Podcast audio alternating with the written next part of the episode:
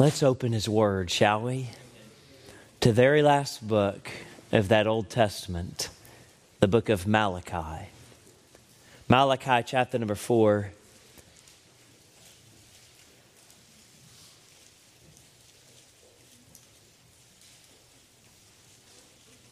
Malachi chapter 4 and I want you to stand to your feet out of reverence for the reading of God's Word. I'm going to do something just a bit unusual. I'm going to read the very last phrase of the very last verse of the Old Testament.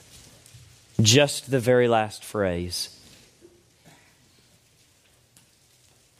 And then I'm going to go back.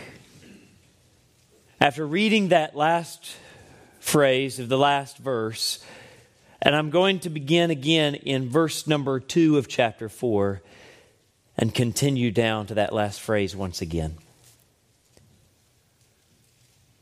Before entering into a chasm of 400 years of God's silence, this is the last phrase that's spoken. Lest I come and smite the earth with a curse. After the period on that page follows 400 years in which no prophet comes on the scene. No new revelation is given by God. And in silence, they contemplate that phrase smite the earth with a curse. However, verse number two says this, but I but unto you that fear my name shall the Son of Righteousness arise with healing in his wings, and ye shall go forth and grow up as calves of the stall. And ye shall tread down the wicked, for they shall be ashes under the soles of your feet in the day that I shall do this, saith the Lord of hosts. Remember ye the law of Moses, my servant, which I commanded unto him in Horeb, for all Israel, with the statutes and judgments. Behold, I will send you Elijah the prophet before the coming of the great and dreadful day of the Lord. And he shall turn the heart of the fathers to the children, and the heart of the children to the fathers, lest I come and smite the earth with a curse. Father, I pray that you would help me this morning. Oh, Father, you have overwhelmed me already. And Father, I pray that you would help Lord, bring my mind and my heart into subjection to your will this morning. And Father, I pray that you would anoint my lips of clay for your eternal purpose as we examine your text and look toward glory and put all of our trust and hope in you. Lord, I pray this in Jesus' name. Amen. Thank you. You may be seated. I'd like to continue with my series this morning entitled Where God Left Off. Last week, we examined the fact that God left off in silence. And for 400 years after the last punctuation of the Old Testament, uh, there continued a, a chasm, a emptiness, a void, if you will, of God's direct speech through his prophets or by new revelation concerning his word. And the very last word of the Old Testament is curse. It is curse. It is curse.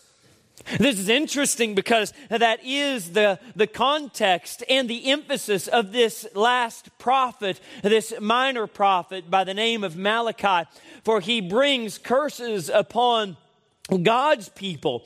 He rebukes them, he chastens them, and then he prophesies of, of a coming curse and of coming judgment. In verse number five, do we not read that there will be a coming of a great and dreadful day of the Lord?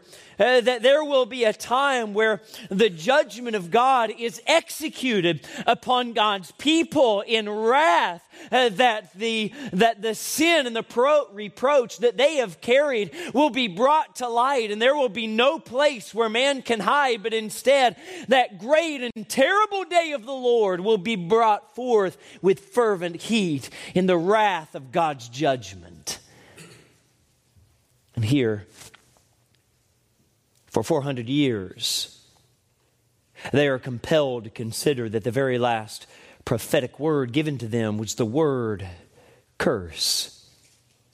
But just as we spoke last week that God has some unfinished business over this space of time, if you will, that there are some things that God left undone in the Old Testament that God would conclude with the coming of the Lord Jesus Christ. Last week we examined the fact that he left off in silence, but he began again in speech. For in the beginning was the Word, and the Word was with with God, and the Word was God. And as that Word came in the embodiment of the Lord Jesus Christ, that God spoke afresh, and once again, He declared His mercy and His grace to His people. And as last week we discovered that God left off in silence, but began again in speech, I remind you that as we look here to the very last word of the Old Testament, God left off with a curse. And yes, that curse uh, runs through our veins as well. That curse of sin that is prominent in our experience. But God did not leave us there. For when you look across those 400 years of silence, you see on the horizon a sun that's rising. And we'll mention some things about that sun. And that sun did not bring the curse. But where did God leave off? Where God left off, He also began. He left off with a curse curse, but he began with the cure. And I would like to preach a message here this morning about his unfinished business where God left off from curse to cure. I would like for you to examine this fact and take under consideration that this curse is what was left in the minds of everyone who turned to that last book that was written. His parents gathered their, their, their, children together looking for where God left off. They did not have the Gospels of Matthew or Mark, Luke, or John to console their hearts with. They could not turn to the joy of the Philippians and see that, uh, that, that suffering would bring forth great joy. They could not find comfort in 1st or 2nd Peter and the words of encouragement that were given to them by way of the finished work of the cross, but instead, all they could do is look at that last word in the book of Malachi, that word of curse. And as they gathered their families around, they would hope that only by the mercies of God that there would be some relief from that curse. And as they consider these things, and with the things that we know, that God left off with a curse, but He began again with the cure. There are some things that it should remind us of this morning as we celebrate this most holy celebration of the coming of the Lord Jesus Christ. The first thing that it should remind us of is that, first off, there is a curse in our past. And no doubt every single Hebrew child would recognize that there is a curse in their past. I see the name of this curse here mentioned a few different ways in chapter number four. In verse number four, it names the curse among those that do wickedly in chapter, in verse number one. For behold, the day cometh that shall burn as an oven and all the proud, yea, and all that do wickedly shall be stubble. And the day that cometh shall burn them up, saith the Lord of hosts, that it shall leave them neither root nor branch. And that this, cure, this curse was thorough both in our experience and in his judgment. And there would be absolutely no escaping this curse. And we see that this curse, this curse is named, this curse of sin runs through all of our veins. And as we look to the fact that, that God went from curse to cure, we must not skip over the reality that this curse remains in our past. It remains not just in our past, but it remains also in our person. In our past, yes, it was handed down from Adam and his descendants all the way to us, in that we read in Romans chapter number five, wherefore, as by one man sin entered into the world and death by sin. And so death passed upon all men, for that all have sinned. And we recognize that this curse is not just a problem of our past, but it is a problem that is within our person. Every single one of us here today lie under the judgment of this curse. For there is none righteous, no, not one, for all have sinned and come short of the glory of God. For we are all wicked, for there is none that doeth good, there's none that seeketh after God. As the prophet Isaiah said and is reminded in the book of Romans, we have all gone astray. And yes, this curse may manifest itself different ways in your experience, but nonetheless, we know from Scripture that it's there. Sometimes the curse of sin manifests itself in our integrity, and we find ourselves in lies and thievery. We steal, we take things that are not ours, and we find ourselves under the sway and influence of that curse. Perhaps you're sitting here and you would say that you are no thief and you're always walking in the integrity of our heart. But I would like to point out the jealousy that courses through your veins, especially in this time of season. As we compare the haves and the have nots and how many Christmas presents will be under our trees, and it's the debate that every, ch- every child likes to talk about shortly after Christmas morning. What did you get?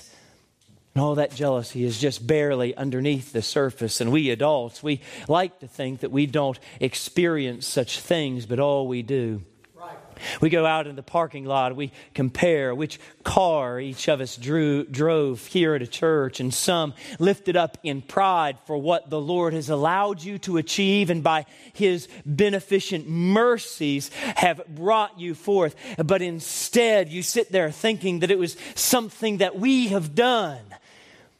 Oh, but it's all by the grace of God. And that curse of sin rolls through our veins and infects our heart and infects our minds. And it may manifest itself in different ways, but nonetheless, it's there like a symptom of a severe illness. Here present is still this this fever, this virus of COVID going in and, and out of our community, some infected and, and some recovered and reinfected again.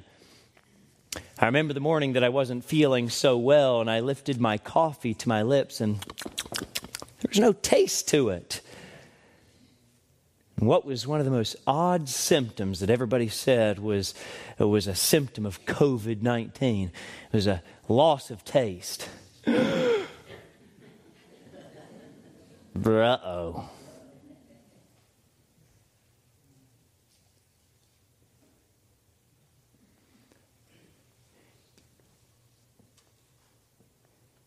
You see that that virus had symptoms. And we were quick to identify, and it seemed like as soon as someone was feeling a little fever, a little ache, or it, uh, was not feeling well, the next question was always, Have you lost taste and smell? Have you lost taste and smell? Because that was the symptom that for sure identified you as one being, I mean, all of you infectious people in here, and myself, uh, in, in, that, that identified whether or not you had it, whether you wanted to get tested or not. That was the sure thing. If you lost taste and smell, then surely you had it we must realize that there are some sure symptoms of sin that are evident in our own life. Have you ever blasphemed the name of God? There you smash your finger, you stub your toe, and out of your lips in an irreverent manner come the most holy name of God. Oh, you smash your finger and it's Jesus, His holy name that comes out of your lips. And that is a symptom of your sin. Every amount of pride or bitterness or arrogance that you've ever felt in your life, I tell you,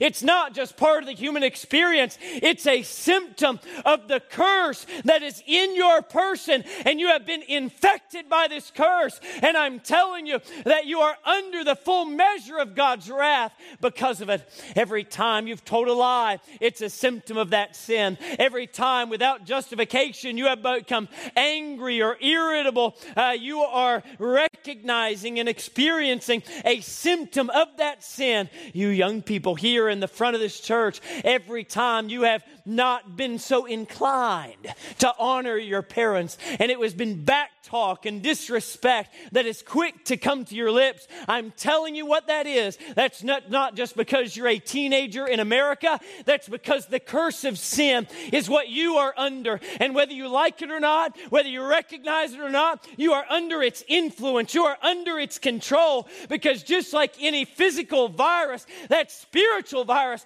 affects every single one of us. And here in the very last word of the Old Testament, what did the Lord God Almighty desire for all men to know? That they're still under that curse. They're still under that curse. It is a curse from our past. It is a curse that is within our person, and it is a curse that is like a prison. It's like a prison that you cannot escape from, that you cannot get out of. And you can grab hold of those cold steel bars and pull as hard as you want on that door. But that door can never be sprung open by your efforts or by your actions. We are all confined to the prison of this curse.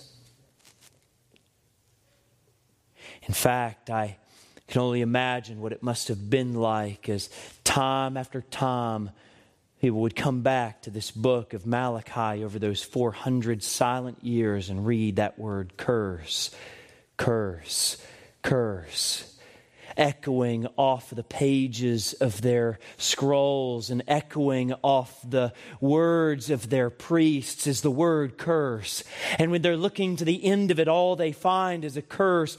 And like a prison, they find themselves confined to it. And every time they seek solace, they see that that word curse has not been dealt with, nor has it been removed. And like a constant reminder echoing in the night while they lay silently in their bed beds. They cannot escape that final word of the Old Testament. Interestingly enough, the word curse here is translated from a Hebrew word, kerem. Kerem. The word karim can be translated a number of different ways. Interestingly enough, however, one of the ways it can be translated and one of the ideas behind of it is that it is a net a net that has been cast and has, has captured its prey. And now, on the other end of that tow line, drawing that net in towards judgment is a sovereign God.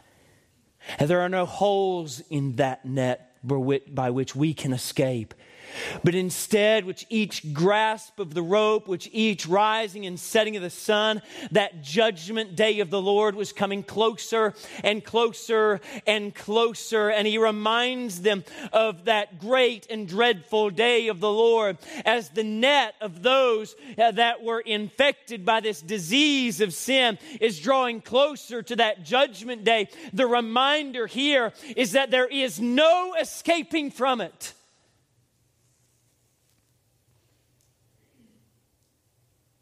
You know, so quick in our churches, and I know why. We want run straight from curse to cure. Because dwelling on that curse is a tad uncomfortable. As children, when we got in trouble with our parents, we were quick to get past that trouble and resolve those issues so that we could just be kids again and, and have no strain in our relationship. But imagine what what we should observe from this 400 years of silence as the Lord allowed them to just rest on this notion that they are under the curse. Here in this few moments that I have this morning, it would be a bit awkward to just stand here in silence as we dwelt on that reality. You know, we often we read quickly the words of Scripture, but we don't take into consideration the great pauses in its narrative. When we're out soul winning and knocking on doors, we want to run so quick to tell them about our Lord and Savior, Jesus Christ, and understandably so. Amen? Oh, but how important it is to realize that there is a curse called sin. And that curse we are trapped in like a great net that is absolutely inescapable, and it is being drawn in by the Lord towards that judgment day. Oh, but when I do look back, and I am able to turn over that blank page and find myself in the New Testament. Something, oh, my heart is overwhelmed. Something that Jesus described as a new covenant in his blood and as I open the New Testament and I begin to read the pronouncement of the angels, how unto you a child is born, a Savior, which is Christ the Lord, I am reminded that even though sometimes we feel the effects of that, that curse, He did not leave us there, but He brought about a glorious cure. And that right there is where God left off. And He desires to bring us from curse curse and to cure. And it reminds me that there is a curse in our past, but it also reminds me that there is compassion in our priest. Oh, for in those Old Testament days, there were two offices that were so powerful between God and man. There was the prophet, like Malachi, who spoke from God to man on God's behalf but there was also a priest. There was a priest who spoke to God on man's behalf. That that priest might, might bridge the gap between God and man and speak to God on that day of atonement and, and, and make a sacrifice for sin. Uh, that, uh, that God might, might see their faith and obedience and, and have mercy on them. And when I come to this notion, that we are all under the curse, I look to what we learn in verse number two of this chapter. And it starts off with one of the most encouraging words in Scripture. It's not the word mercy or grace, although those are gloriously encouraging. It's the word but. It's the word but. I love it, by the way, when God butts in. I love it when he butts into Psalm 73. When the psalmist says, My flesh and my heart faileth, but God is the strength of my heart and my portion forever. I love what we learn in 1 Corinthians chapter 10 verse number 13, how there hath no temptation taken you but such as is common to man, but God is faithful, who will not suffer you to be tempted above that ye are able, but will with that temptation also make a way of escape that ye may be able to bear it. I love what the Ephesians learned. Yes, first they learned this, among whom also we all had our conversation in times past in the lust of our flesh, fulfilling the desires of the flesh and of the mind, and were by nature the children of wrath, even as others. Oh, but the next verse, but God, who is rich in mercy for his great love, wherewith he loved us, um, uh, oh, the love of God that, that was given to us. I, I, love what is said in Acts chapter 13. If I could just give you one more, although we could go forever on this. In verse 29, the Bible says that they had fulfilled all that was written of him. They had took him down from the tree and laid him in the sepulchre. And there lie Jesus, dead as a doornail. And all the imps of hell began to rejoice. Every adversary of Jesus, every Pharisee, every every scribe, every Roman leader that sought his demise was now rejoicing. Oh, but they feared the next verse, Acts 13, verse number 30. But God raised him from the dead and we serve a risen Savior. And we must be reminded when we look to that little baby which occupies that manger that we are not worshiping a little baby. We are worshiping the risen God the one who paid the price for our curse, the one who redeemed us from our sins. And where God left off, God picked right back up and He took us from curse to cure. And I'm reminded not just about the priests of that Old Testament, which stood on man's behalf before God, but for that great high priest of the New Testament the Lord Jesus Christ, who is a high priest, would come like no other high priest could and make a sacrifice of himself for our healing. And I read of that great high priest in verse number two. But unto you that fear my name shall the Son of Righteousness arise. Look at these next few words with healing in his wings and as just as sure as we are all under the curse of sin this morning, we can all be under the healing of his wings and experience the cure for that sin.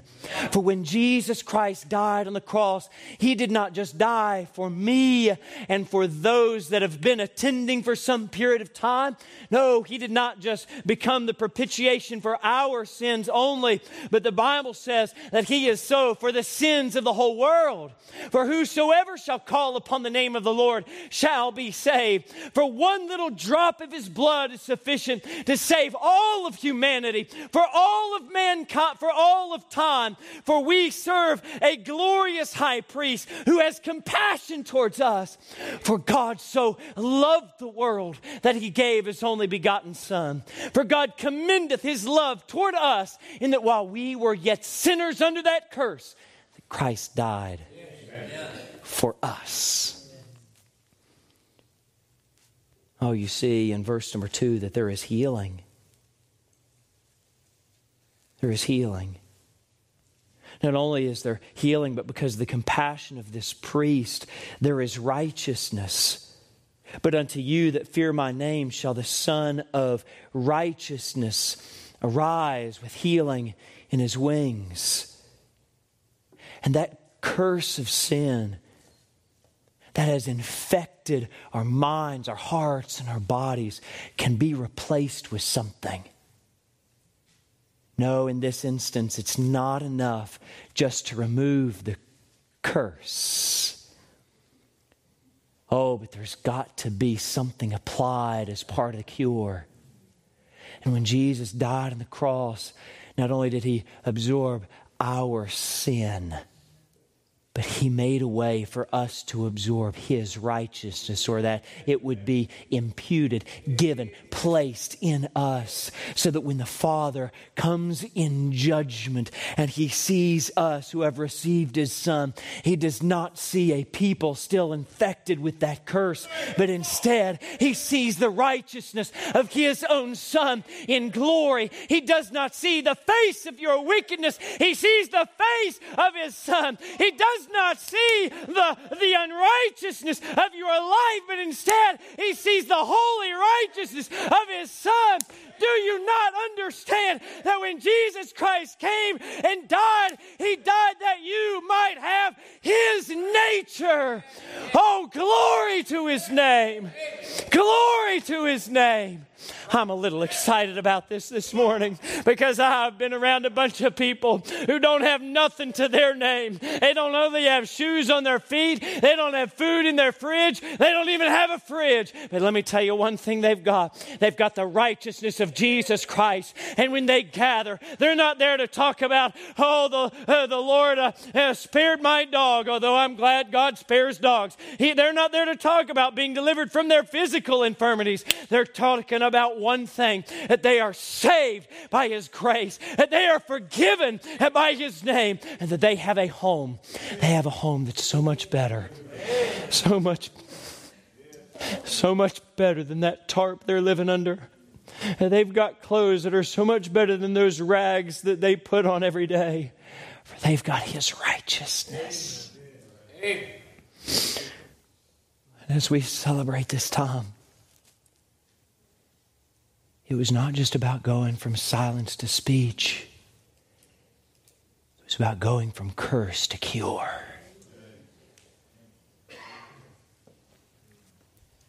And as we remember that, oh, we're reminded, reminded that there, there is a curse in our past. There is compassion in our priest. But lest we forget, there is a condition for our pardon. It was not the Lord's plan, nor do I know that it would be within the ability of the nature in His justice to take the sin of man and just say, oh, never mind. But instead, in God's justice, sin must be punished. If you go to a court hearing for a man who took the life of one of your children and the judge said, Never mind, you just go free, you would say, What injustice! And our God is a God of justice. And when the Father looks down to the people that He loves, He realizes that, that there is only one way to receive them unto Himself again. You see, there is a condition to their pardon. Sin had to be paid for. I see what it says in verse number two But unto you that fear my name shall the Sun of Righteousness arise. Well, as soon as we come past Thanksgiving, we look to the horizon of Christmas that it would quickly come, and we rejoice in all the celebration of it. But there is another day that, that we should be thinking about dawning. It's not just about, about presents and trees, it's about the coming of the spotless Lamb and that sun of righteousness was beginning to rise on the horizon there over Bethlehem as that baby is born. And in order for there to be pardon for all of mankind, there had to be sacrifice, and that sacrifice had to be spotless. And as I look to the innocency of that, of that picture as Mary lays the holy child down into the manger, oh, it is so innocent, it is so spotless. But every day thereafter was spotless for that child as he grew in wisdom and in stature and in favor with God and man. And as he lived his life, he lived a spotless and sinless life. Oh, but it was not just enough to be spotless, there must have been a sacrifice involved. This pattern was pictured throughout all the Old Testament, and we will examine that for a moment next week. Uh, but as we look to it here today, we are reminded that every single sacrifice of the Old Testament was pointing with a long bony finger down to another sacrifice that would have to be made the sacrifice of Jesus Christ. And now they took that spotless lamb, and they pulled his beard from his flesh and beat him beyond the, the, recognition of a man. And as his flesh opened and gaped from his face and his back, his blood poured down with every pump of his heart. He made his way, that spotless lamb, down a bloody path toward Calvary. You see, there's a condition for our pardon. Sin had to be paid for. And he paid the full measure of that. He paid the full measure. He hung on that cross and he said these glorious words that it is finished. There's no more sacrifice. It is finished. For them, there's no more waiting. It is finished. It is finished. There's no more curse. It is finished. But there's still another condition. Because every gift, no matter how faithfully offered, must be received. For the Bible does say that the wages uh, that, that the wages of sin is death, but the gift of God is eternal life through Jesus Christ our Lord. And if you are sitting here under the sound of my voice or watching my live stream, you need to be well aware of the fact that there is a condition for your pardon. Yes, that condition is that the price must be paid, but that is finished. But the gift also must be received. Oh, and the Bible teaches that it's only received one way and one way only by grace through faith. It is given to you by the grace of God, not by the works of righteousness that you have done, for those are filthy rags, not by baptism, not by church attendance, not by being a general good person, but by one thing, by placing all of your faith, hope, and confidence in the fact that Jesus and Jesus alone died for your sin, was buried, and rose from the dead. And I wonder if we could be honest before the Lord and say, I've received that gift as my Savior. I remember the day when I pulled open the packaging of that gift and received it for myself. Oh, glorious day when I went from curse to cure. But if your life were to be taken away from you in this moment, and immediately there you are in the presence of the Lord, could you honestly say right now that you've already been taken from curse to cure? That there's been a time where you've received the Lord Jesus Christ as your Savior? Jesus described it this way as being born again. Oh, I get so concerned about those who talk about being, being saved from a car accident or, or saved from financial, financial turmoil and say, well, yeah, the Lord's saved me. But when I ask, but have you ever been born again? They just stare back with empty eyes, unsure of what I'm talking about. And if that's you here this morning, I beg you, do not leave here this morning unsure for Jesus has already provided the cure. I would urge you to let us show you from a Bible how to be saved.